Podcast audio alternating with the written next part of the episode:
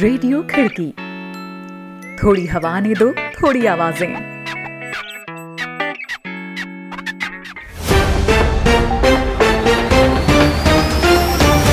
आज है 15 मार्च, दिन सोमवार। खिड़की इंटरनेशनल बुलेटिन में अभिवादन स्वीकार करें शादाब हसन खान का। एक नज़र कार्यक्रम की खास खबरों पर। म्यांमार में सेना का कहर जारी। प्रदर्शनकारियों पर ताबड़तोड़ गोलीबारी में 38 की मौत। अब श्रीलंका में बुरका और इस्लामी स्कूलों पर बैन को लेकर गरमाई बहस।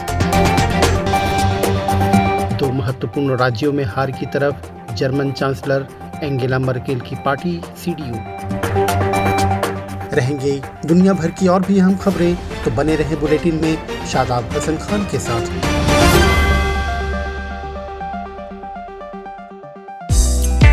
आप सुन रहे हैं खिड़की इंटरनेशनल बुलेटिन।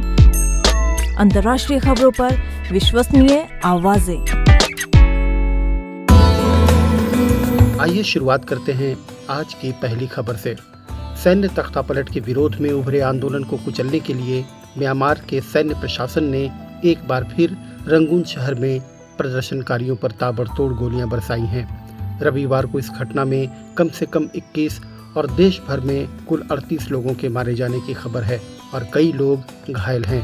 इधर तख्तापलट के बाद से अंडरग्राउंड हो गए चुने हुए सांसदों की ओर से गठित समानांतर सरकार के प्रमुख मान विन खाइंगथान ने पहली बार फेसबुक के ज़रिए लोगों को संबोधित किया। म्यांमार में उभर रहे नए घटनाक्रमों और राजनीतिक समीकरणों का सार पेश करती एक रिपोर्ट के साथ हैं हमारे सहयोगी रोहित जोशी। म्यांमार में रविवार फिर से खूनी मंजर का गवाह बना। सैन्य प्रशासन ने देश के सबसे बड़े शहर रंगून में लैंग थारयार इलाके में सैन्य तख्ता पलट का विरोध करने सड़कों पर उतरे। प्रदर्शनकारियों पर फिर से ताबड़तोड़ गोलियाँ बरसा दी और इस घटना में कम से कम 21 लोगों की जान चली गई। Monitoring group the assistance association for political prisoners ने दावा किया है कि म्यांमार में इस घटना के साथ ही रविवार को सैन्य प्रशासन की ओर से प्रदर्शनकारियों पर हुई अलग अलग कार्रवाइयों में अड़तीस लोगों की जान चली गई। ग्रुप का दावा है कि एक फरवरी को हुए सैन्य तख्ता पलट के बाद से सैन्य कार्रवाइयों में अब तक कुल मिलाकर 126 लोगों की मौत हुई है और 2150 से अधिक लोगों को हिरासत में लिया गया है। लैंग, थारियार और आसपास के इलाकों में सेना की ओर से मार्शल लॉ लागू कर दिया गया है। इस घटनाक्रम के खिलाफ चुने हुए सांसदों के प्रतिनिधि डॉक्टर सासा ने एक बयान जारी किया है, जिसमें कहा गया है, अपराधी, हमलावर और म्यांमार की जनता के दुश्मन स्टेट एडमिनिस्ट्रेटिव काउंसिल को बहाए गए एक एक खून के कतरे का जवाब देना होगा। वहीं म्यांमार के लिए संयुक्त राष्ट्र की राजदूत क्रिस्टीन श्रिंगर बर्गेनर ने रविवार को एक बयान जारी करते हुए म्यांमार में चल रहे खून खराबे की तीखी आलोचना की है। उन्होंने अपने बयान में लिखा है, पड़ोसी देशों के साथ ही अंतर्राष्ट्रीय समुदाय को म्यांमार की जनता और उनकी लोकतांत्रिक भावनाओं के समर्थन में एक साथ आगे आना चाहिए।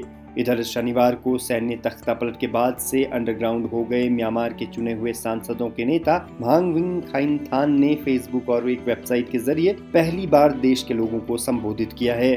उन्होंने अपने संबोधन में म्यांमार में सैन्य तख्ता पलट के खिलाफ चल रहे संघर्ष को क्रांति बताते हुए कहा, यह देश के लिए सबसे अंधकारमयी दौर है और जल्द ही सुबह होने वाली है। यह क्रांति संघीय लोकतंत्र स्थापित करने में हमारी कोशिशों को एकजुट करने का मौका है। अन्याय करने वाली सेना के आगे हम कभी नहीं झुकेंगे, बल्कि अपनी एकजुट ताकत से भविष्य का निर्माण करेंगे। वीडियो के अंत में थान ने तीन उंगलियों से एक सलामी दी, जो सैन्य शासन के प्रतिरोध का प्रतीक बन गई है।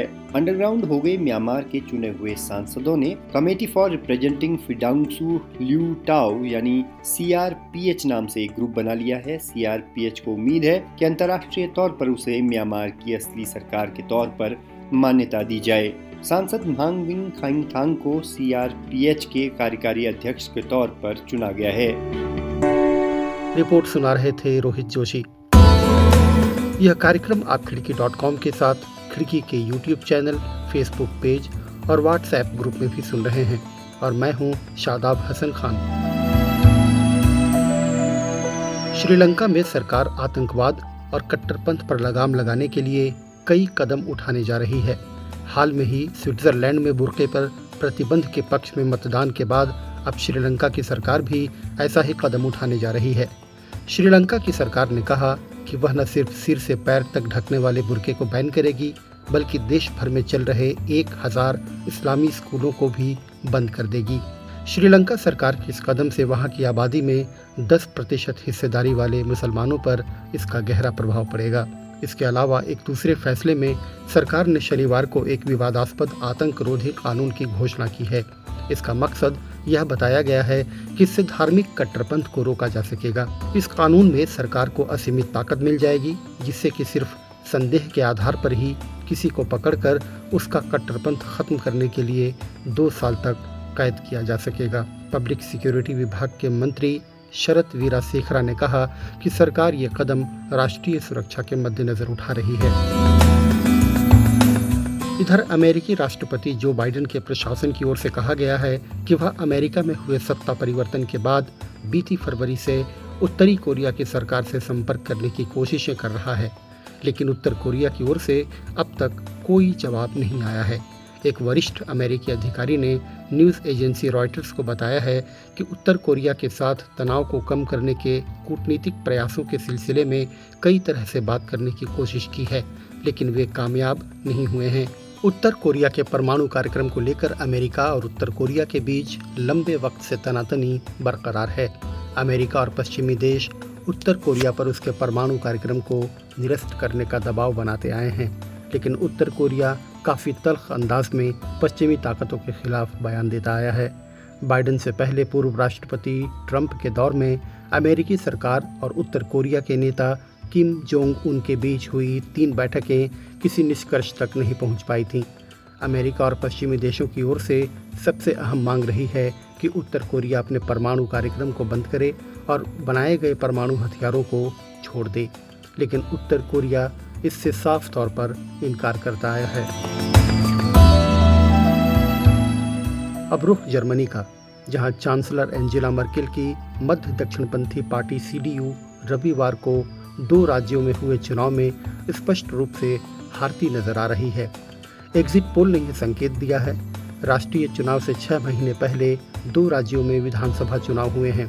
राष्ट्रीय चुनाव से निर्धारित होगा कि लंबे समय तक देश के नेता रही मर्केल का उत्तराधिकारी कौन बनेगा? देश के दक्षिणी पश्चिमी राज्यों बैडन वेटर्नबर्ग और राइनलैंड पैलेटिनेट में राज्य विधानसभाओं के लिए रविवार को मतदान हुआ।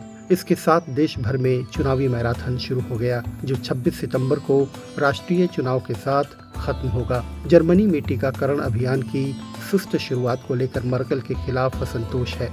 मर्केल की पार्टी क्रिश्चियन डेमोक्रेटिक यूनियन यानी सीडीयू को पहले से ही इन दो राज्यों में विरोधी दलों के काफ़ी लोकप्रिय गवर्नर से कड़ी चुनौती का सामना करना पड़ रहा है। टीवी चैनलों के एग्जिट पोल में साफ़ दिख रहा है कि बैडन वेटनबर्ग में पर्यावरणवादी, ग्रीन पार्टी और राइनलैंड पैलेटिनेट में सेंटर लेफ़्ट सोशल पार्टी यानी एसपीडी साफ़ जीत की तरफ़ है। दोनों जगह सी आठ प्रतिशत मतों से पीछे है। बैडन, वेटरनबर्ग में ग्रीन पार्टी को इकतीस दशमलव पाँच फ़ीसदी मत मिले हैं, जबकि 2016 के चुनाव में 27 फ़ीसदी वोट लाने वाली सीडीयू को सिर्फ़ तेईस फ़ीसदी। वहीं राइनलैंड पैलेटिनेट में सीडीयू की प्रतिद्वंद्वी एसपीडी को पैंतीस दशमलव पाँच फ़ीसदी वोट मिले हैं। अगर नतीजे पोल के मुताबिक ही आए तो दूसरे विश्व युद्ध के बाद से दोनों राज्यों में सीडीयू का यह सबसे खराब प्रदर्शन होगा। वहीं कोसोवो के विदेश मंत्रालय ने रविवार को कहा है कि उसने इसराइल के विवादास्पद शहर यरूशलेम में अपना दूतावास खोला है। मंत्रालय ने एक बयान में कहा है कि इसराइल के साथ एक फरवरी को रणनीतिक समझौते के बाद यह कदम उठाया गया है। बयान के मुताबिक, विदेश मंत्रालय इसराइल के यरूशलेम में औपचारिक तौर पर कोसोवो दूतावास खोलने की घोषणा करता है। फलस्तीन दावा करता है कि इसराइल ने उन्नीस सौ सड़सठ के पश्चिम एशिया युद्ध में पूर्वी यरूशलेम पर कब्जा किया है। अंतर्राष्ट्रीय समुदाय के अधिकतर देश इसे विवादास्पद शहर मानते हैं और अधिकतर देशों के दूतावास तेल अवीब शहर में स्थित हैं। अब चलते चलते एक और खबर पर नज़र। फ्रांस की व्यंग्य पत्रिका चार्ली हैब्दो ने अपने कार्टून के ज़रिए ब्रिटेन की महारानी एलिजाबेथ द्वितीय पर निशाना साधा है। अपने ताज़ा अंक में इस व्यंग्य पत्रिका ने अमेरिका के जॉर्ज फ्लॉयड केस की तरह प्रिंस हैरी की पत्नी मेगन को ब्रिटिश महारानी के घुटनों के नीचे दबाए दिखाया है। इस कार्टून के वायरल होते ही ब्रिटेन में बवाल मच गया है।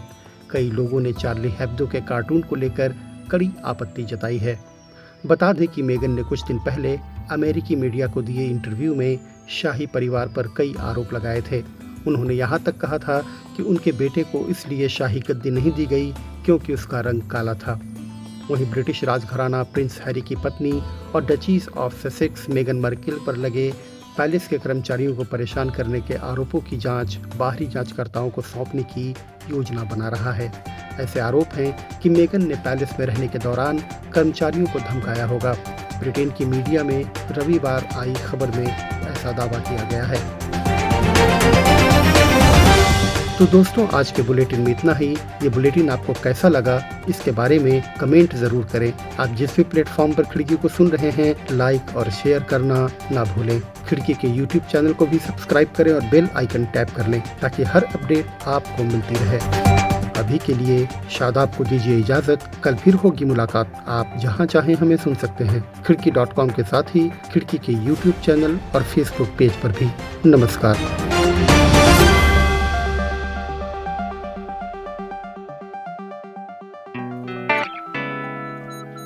रेडियो खिड़की।